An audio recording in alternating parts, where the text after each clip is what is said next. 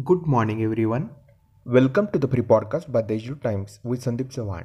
Let's listen to the morning news bulletin.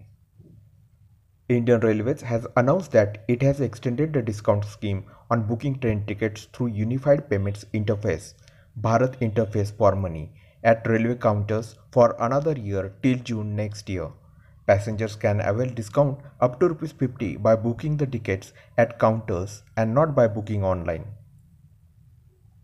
Mayor Satish Kulkarni yesterday instructed NMC authorities to serve notices on 15 concerned factories discharging hazardous chemical water into the river.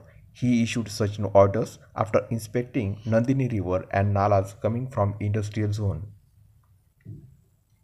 In Trambakeshwar, sowing in the first Kharif season is in danger in some parts of Tehsil due to delayed rains after some spells in May and at the beginning of June. Farmers are awaiting heavy rains as they fear of resowing in parts of the tehsil. They have shifted more focus on paddy cultivation. Project affected farmers of the proposed Nashik-Pune railway link will get five times the compensation for the land assured by Guardian Minister Chhagan Bhujbal to the delegation of the affected farmers.